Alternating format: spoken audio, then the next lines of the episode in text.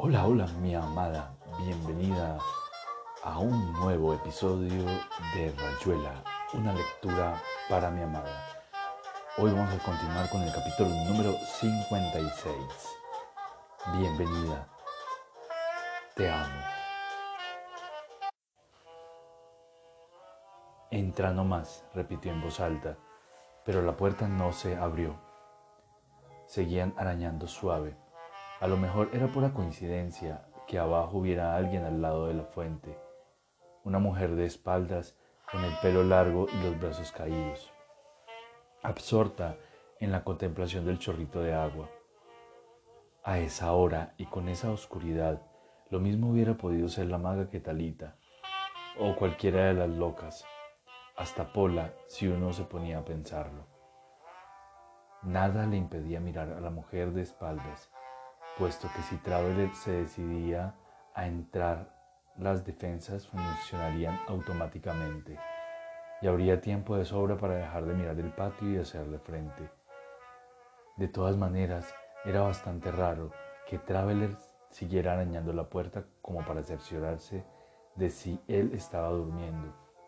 No podía ser Pola, porque Pola tenía el cuello más corto y las caderas más definidas, a menos que también por su parte hubiera puesto en pie un sistema especial de ataque.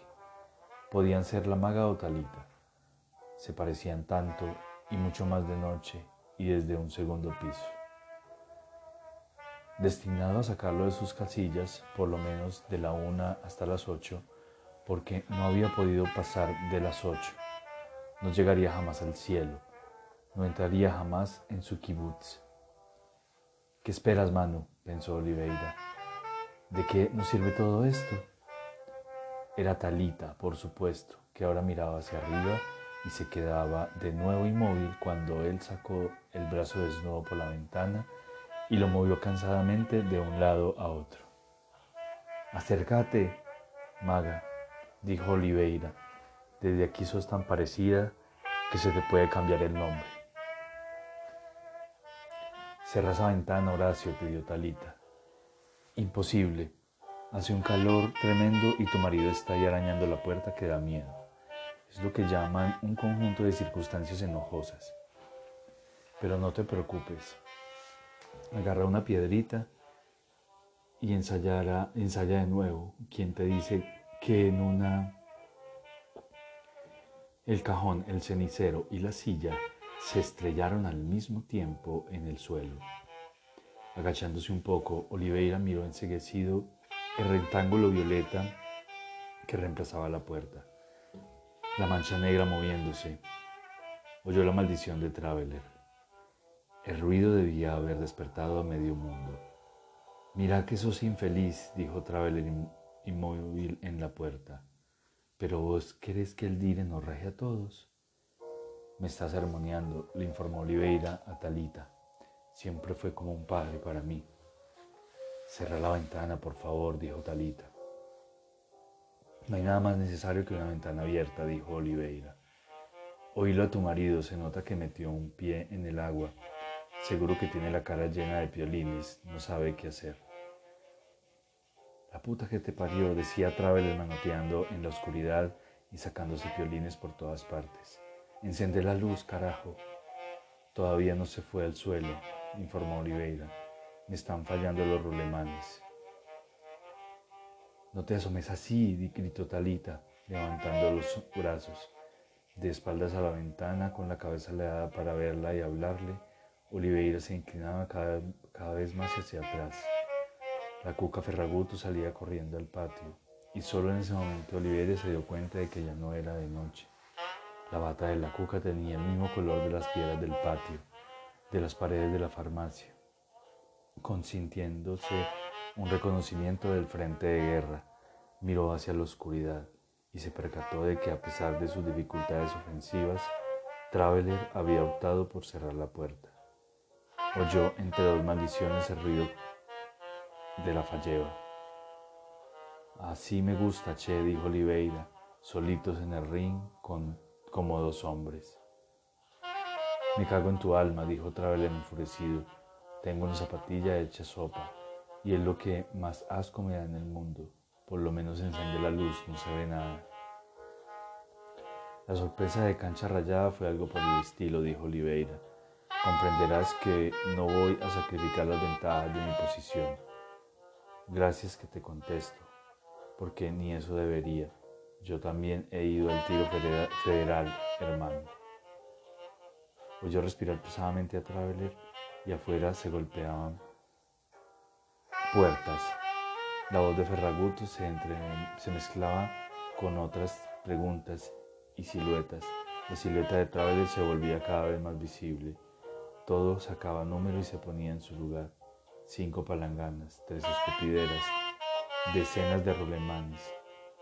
Ya casi podían mirarse en esa luz que era como la paloma entre las manos del loco.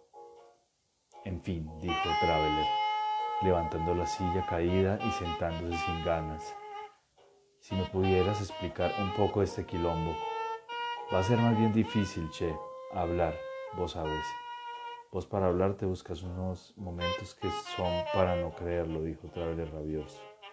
Cuando estamos a caballo, en dos tablones con cuarenta y cinco a la sombra, me agarras con un pie en el agua y esos piolines asquerosos. Pero siempre en posiciones simétricas, dijo Oliveira, como dos mellizos que juegan en, en un sube y baja, simplemente como cualquiera delante del espejo. ¿No te llama la atención? Doppelganger. Sin contestar, Traveler sacó un cigarrillo del bolsillo del pijama y lo encendió. Mientras Oliveira sacaba otro y lo encendía casi al mismo tiempo. Se miraron y se pusieron a reír. Estás completamente chiflado, dijo Traveler. Esta vez no hay vuelta que darle. Mira que imaginarte que yo... Deja esa palabra imaginación en paz, dijo Oliveira. Limítate a observar que tome mis precauciones, pero que, nos, pero que vos viniste, no otro, vos, a las cuatro de la mañana. Talita me dijo y me pareció. ¿Vos realmente crees? A lo mejor en el fondo es necesario, mano. Vos pensás que te levantaste para venir a calmarme y darme seguridades. Si yo hubiese estado durmiendo, habrías entrado sin inconveniente. Como cualquiera que se acerca al espejo sin dificultades. Claro, se acerca tranquilamente al espejo con la brocha en la mano. Y ponele que en vez de la brocha fuera eso que, ten, que tenés ahí en el pijama. Llevo siempre, lo llevo siempre, che, dijo Traveler indignado. ¿O te crees que estamos en un jardín de infantes aquí? Si vos andás desarmado es porque sos inconsciente. En fin, dijo Oliveira, sentándose otra vez en el borde de la ventana y saludando con la mano a Talita y a la Cuca. Lo que yo creo de todo esto podría muy poco, muy poco al lado de lo que tiene que ser, nos guste o no nos guste. Hace tanto que somos el mismo perro dando vueltas y vueltas para morderse la cola. No es que nos odiemos, al contrario, hay otras cosas que nos usan para jugar. El peón blanco y el peón morocho. Algo por el estilo. Digamos dos maneras. Necesitadas de que la una quede abolida en la otra y viceversa. Yo no te odio, dijo Traveler. Solamente me has acorralado a un punto en que ya no sé qué hacer. Mutatis mutandis. Vos me esperaste en el puerto con algo que parecía un armisticio. Una bandera blanca. Una triste incitación al olvido. Yo tampoco te odio, hermano. Pero te denuncio. Eso es lo que vos llamás acorralar. Yo estoy vivo, dijo Traveler mirándolo en los ojos. Estar vivo parece siempre el precio de algo. Y vos no querés pagar nada. Nunca lo quisiste. Una especie de cátaro existencial, un puro, o César, o nada. Esa clase de tajos radicales. ¿Te crees que no te admiro a mi manera? ¿Te crees que no admiro que no te hayas suicidado? El verdadero doppelganger como sos vos, porque estás como desencarnado. Sos una voluntad en forma de veleta. Ahí arriba. Quiero esto, quiero aquello, quiero el norte y el sur. y todo al mismo tiempo. Quiero a la maga, quiero a Talita. Y entonces el señor se va a visitar la morgue y le planta un beso a la mujer de su mejor amigo. Todo porque se le mezclan las realidades y los recuerdos de una manera sumamente no euclidiana. Oliveira se encogió de hombros, pero miró a Traveler para hacerle sentir que no era un gesto de desprecio. ¿Cómo transmitirle algo?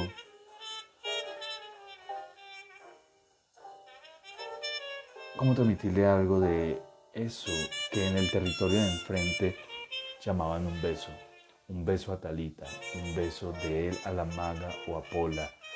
Ese otro juego de espejos, como el juego de volver la cabeza hacia la ventana y mirar a la maga parada ahí, al borde de la rayuela, mientras la cuca y Remorino y Ferraguto, amontonados cerca de la puerta, estaban como esperando que Traveler saliera a la ventana y les anunciara, anunciara que todo iba bien y que un sello de umbral o a lo mejor un chalequito de fuerza por unas horas hasta que el muchacho reaccionara de su vía arasa. Los golpes en la puerta tampoco contribuían a facilitar la comprensión. Si por lo menos Manu fuera capaz de sentir que nada de lo que estaba pensando tenía sentido del lado de la ventana, que solo valía del lado de las palanganas y los rulemanes, y si el que golpeaba la puerta con los dos puños se quedara quieto un solo minuto. Tal vez entonces, pero no se podía hacer otra cosa que mirar a la maga tan hermosa al borde de la rayuela y desear que impulsara el tejo de una casilla a otra, de la tierra al cielo. Te esperé todo este tiempo, dijo Oliveira cansado. Comprenderás que no me iba a dejar achurar así nomás. Cada uno sabe lo que tienen que hacer, Manu. Si querés una explicación de lo que pasó allá abajo, solamente que no tendrá nada que ver. Y eso vos lo sabés. Lo sabés, Doppelganger. Lo sabés. ¿Qué te importa a vos lo del beso? Y a ella tampoco le importa nada. La cosa es entre ustedes, al fin y al cabo. Abran, abran enseguida. Se la toman en serio, dijo Traveler levantándose los... Les abrimos, debe ser Ovejero. Por mí te va a querer dar una inyección. Seguro que Talita alborotó al loquero. Las mujeres son la muerte, dijo Oliveira. Ahí donde la ves, lo más modosita, al lado de la rayuela, mejor no les habla, hermano. Estamos también así. Traveler fue hasta la puerta y acercó la boca a la cerradura. Manga de cretinos. Porque no se dejaban de joder con esos gritos de película de miedo. Tanto él como Oliveira estaban perfectamente y ya abrirían cuando fuera el momento. Harían mejor en preparar café para todo el mundo. En esa clínica no se podía vivir. Era bastante audible que Ferraguto no estaba nada convencido, pero la voz de Ovejero se le superpuso como un sabio ronroneo persistente, y al final dejaron la puerta en paz. Por el momento la única señal de inquietud era la gente en el patio y las luces del tercer piso que se encendían y apagaban continuamente. Alegre costumbre. A rato nomás Ovejero y Ferraguto reaparecieron en el patio y desde ahí miraron a Oliveira sentado en la ventana, que lo saludó excusándose por estar en camiseta. El dieciocho se había acercado a Ovejero y le estaba explicando algo de Pistol y Ovejero parecía muy interesado y miraba a Oliveira con atención profesional, como si ya no fuera su mejor contrincante de póker, cosa que a Oliveira le hizo bastante gracia. Se habían abierto casi todas las ventanas del primer piso y varios enfermos participaban con suma vivacidad en todo lo que estaba sucediendo. que no era gran cosa. La maga había levantado el brazo derecho para atraer la atención de Oliveira, como si eso fuera necesario, y le estaba pidiendo que llamara a Traveler a la ventana. Oliveira le explicó de la manera más clara que eso era imposible, porque la zona de la ventana correspondía exclusivamente a la defensa, pero tal vez se pudiera pactar una tregua. Agregó que el gesto de llamarlo lamentando el barro que lo hacía pensar en, en actrices del pasado y sobre todo en cantantes de ópera como Amy Destin, Melba, Marjorie Lawrence, Musio, Bori y por qué no Teda Vara, Nita Naldi. Le iba soltando nombres con enorme gusto y Talita bajaba el brazo y después lo volvía a subir suplicando. Eleonora Duss, naturalmente Bilba Banqui, exactamente garbo pero claro, y una foto de Sara Bernhardt que de chico tenía pegada en su cuaderno. Y la Carsabina, la Borona, las mujeres son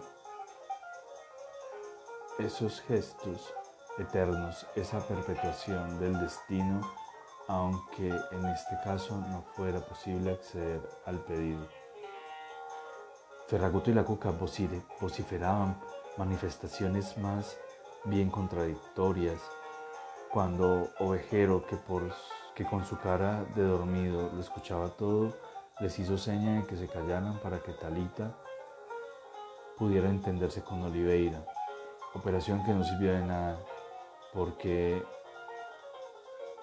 después de escuchar por encima la séptima el pedido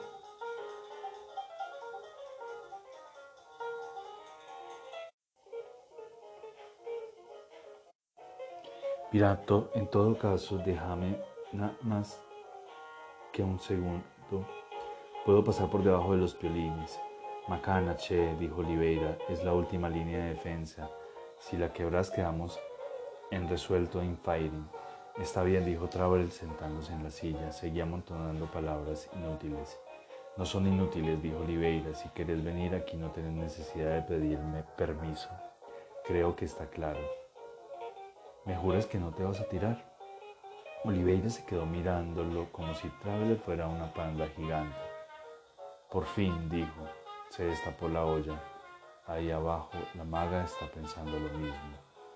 Y yo que creía que a pesar de todo me conocían un poco. No es la maga, dijo Traveler, sabes perfectamente que no es la maga. No es la maga, dijo Oliveira, sé perfectamente que no es la maga. Y vos sos el abanderado, el heraldo de la rendición, de la vuelta a casa y orden. Me empeñas a... me empezás a dar pena, viejo. Olvídate de mí, dijo Traveler amargo, lo que quiero es que me des tu palabra de que no vas a hacer esa idiotez. Fíjate que si me tiro, dijo Oliveira, voy a, hacer, voy a caer justo en el cielo. Pásate de este lado, dijo Horacio, y déjame hablar con Ovejero. Yo puedo arreglar las cosas, mañana nadie se va a acordar de esto. Lo aprendió en un manual de psiquiatría, dijo Oliveira, casi admirado. Es un asunto de gran retentiva. Escucha, dijo Traveler, si no me dejas asomarme a la ventana voy a tener que abrir la puerta y va a ser peor. Me da igual. Una cosa es que entren y otra que lleguen hasta aquí. Quiero decir que si tratan de agarrarte vos te vas a tirar.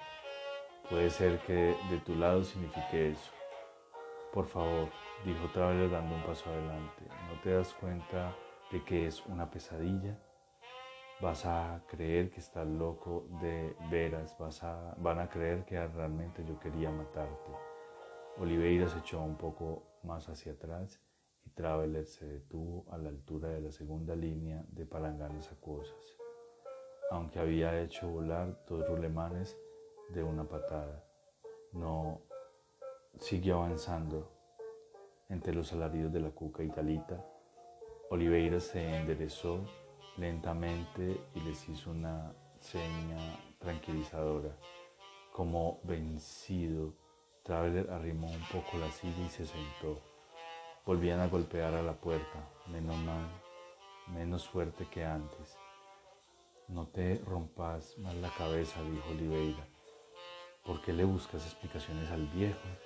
La única diferencia real entre vos y yo en este momento es que yo, so, yo estoy solo. Por eso lo mejor es que bajes a reunirte con los tuyos y seguimos hablando por la ventana como buenos amigos.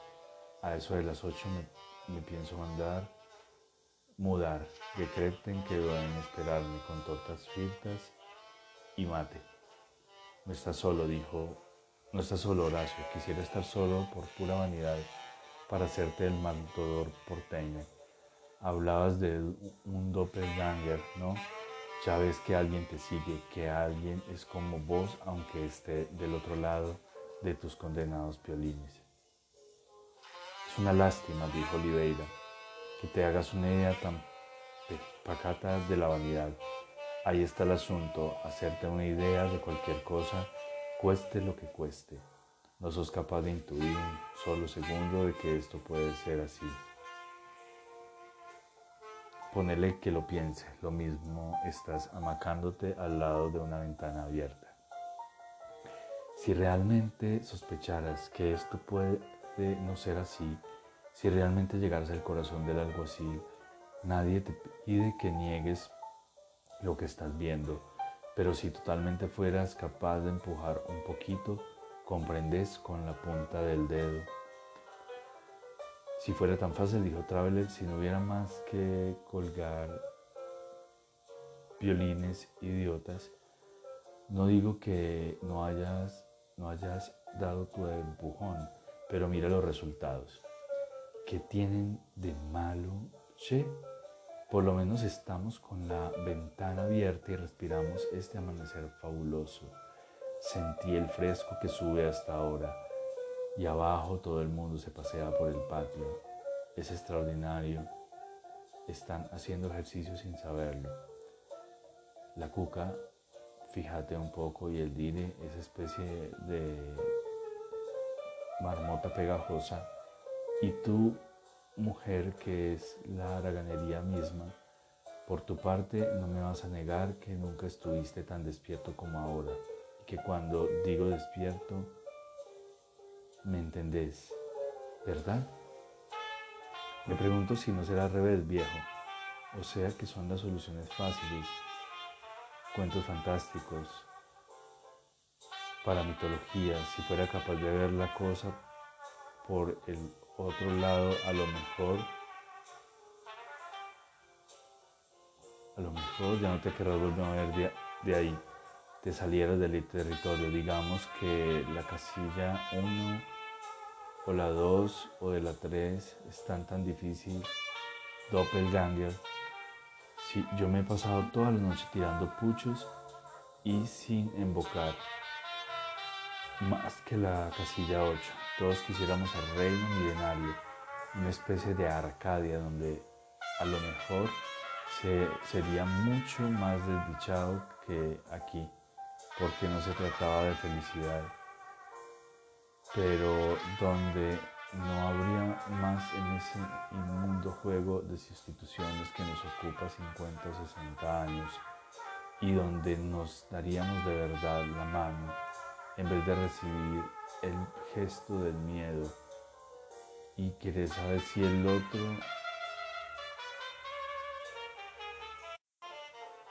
como decís que soy un vanidoso, parece que me he elegido el lado más favorable, pero quién sabe, mano. Una, co- una sola cosa sé, y es que de tu lado ya no puedo estar. Todo se me rompe entre las manos. Hago cada barbaridad que es para volverse loco suponiendo que fuera tan fácil. Pero vos, que estás en armonía con el territorio, no querés entender este ir y venir. Doy un empujón, un empujón y me pasa algo. Entonces cinco mil años de genes echados a perder me tiran para atrás y recargo en el territorio. Chapoleo dos semanas, dos años, quince días. Un día meto un dedo en la costura costumbre y es increíble cómo el dedo se hunde en la costumbre y asoma por el otro lado. Parece que voy a llegar por fin a...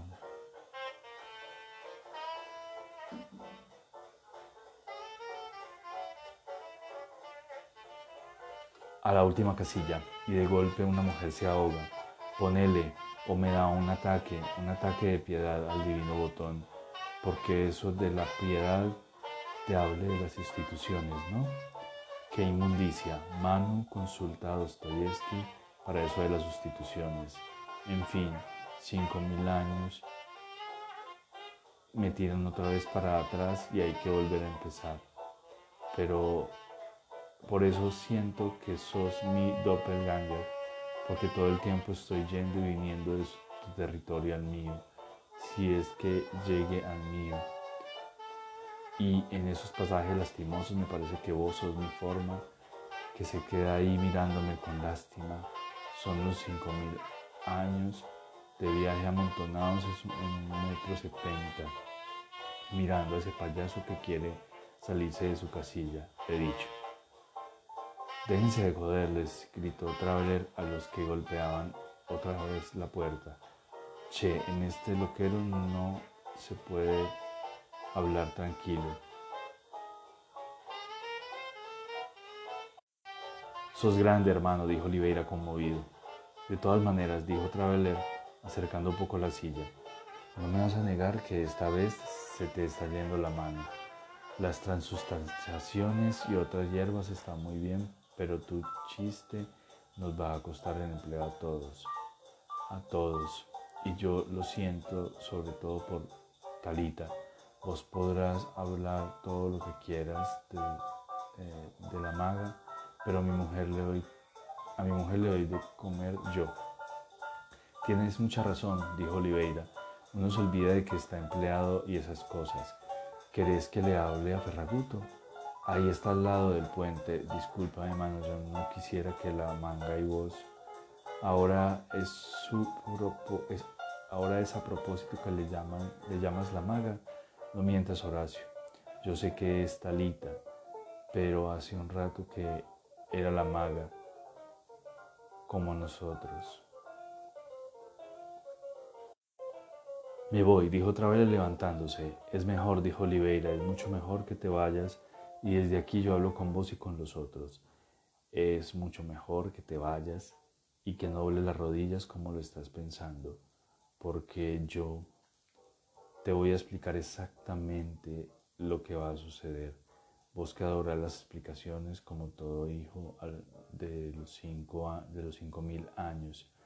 Apenas me saltes encima, llevado por tu amistad y tu diagnóstico, yo me voy a hacer a un lado, porque no sé si te acordás de cuando practicaba judo con los muchachos de la calle Anchorena y el resultado es que vas a seguir un viaje por esa ventana y te vas a, a hacer un moco en la casilla cuatro y eso... Tienes suerte porque la más grande es que no pases de las dos.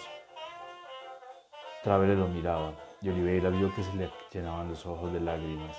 Hizo un gesto como de, como de comunicación. Le hizo un gesto como si le acariciaran el pelo desde lejos. Traveler esperó todavía un segundo y después fue a la puerta y la abrió. Apenas quiso entrar Remorino, detrás se veía a otros dos enfermeros. Lo agarró por los hombros y lo echó atrás. Déjenlo tranquilo, mandó. Va a estar bien dentro de un rato, hay que dejarlo solo. ¿Qué tanto joder? Prescindiendo del diálogo rápidamente, ascendió al tetrálogo, hexálogo y dodecálogo. Oliveira cerró los ojos y pensó que todo estaba bien así, que realmente Traveler era su hermano. Oyó el golpe de la puerta al acercarse, las voces que se alejaban. La puerta se volvió a abrir coincidiendo con sus párpados que trabajosamente se levantaban. Me enteré de la falleva, dijo Traveler. No les tengo mucha confianza. Gracias, dijo Oliveira. Baja al patio. Talita está muy afligida. Pasó por debajo de los pocos piolines sobrevivientes y corrió a la faleba. Antes de volverse a la ventana, metió la cara en el agua del lavatorio y bebió como un animal, tragando y lamiendo, resoplando. Abajo se oían las órdenes de Remorino que mandaba a los enfermos a sus cuartos. Cuando volvió a asomarse, fresco y tranquilo, vio que Traveler estaba al lado de Talita y que le había pasado el brazo por la cintura. Después de lo que acababa de ver, Traveler, todo era como maravilloso, maravillosamente dentro.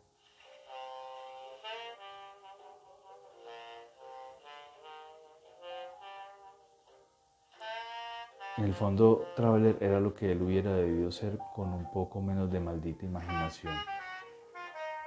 Era el hombre del territorio, el incurable error de la especie descaminada. Pero cuánta hermosura en el error y en los cinco mil años de territorio falso y precario. Cuánta hermosura en esos ojos que se habían llenado de lágrimas y en esa voz que le había aconsejado. Metele la favela, no les tengo mucha confianza. Cuánto amor en ese brazo que apretaba la cintura de una mujer. A lo mejor, pensó Oliveira mientras respondía a los gestos amistosos del doctor Ovejero y de Ferraguto, un poco menos amistoso. La única manera posible de escapar del territorio era metiéndose en él hasta las canchas. Sabía que apenas insinuara eso. Una vez más eso, iba a entrever la ventana de un hombre llevando del brazo a una vieja por unas calles lluviosas y heladas. Anda a saber, se dijo, anda a saber si no me habré quedado al borde. Y a lo mejor había un paisaje. Mano lo hubiera encontrado, seguro, pero lo idiota es que Mano no lo buscara nunca y yo, en cambio... Y hasta aquí, un nuevo episodio de Rayuela, una lectura para mi amada. Espero te haya gustado. Te amo, te amo.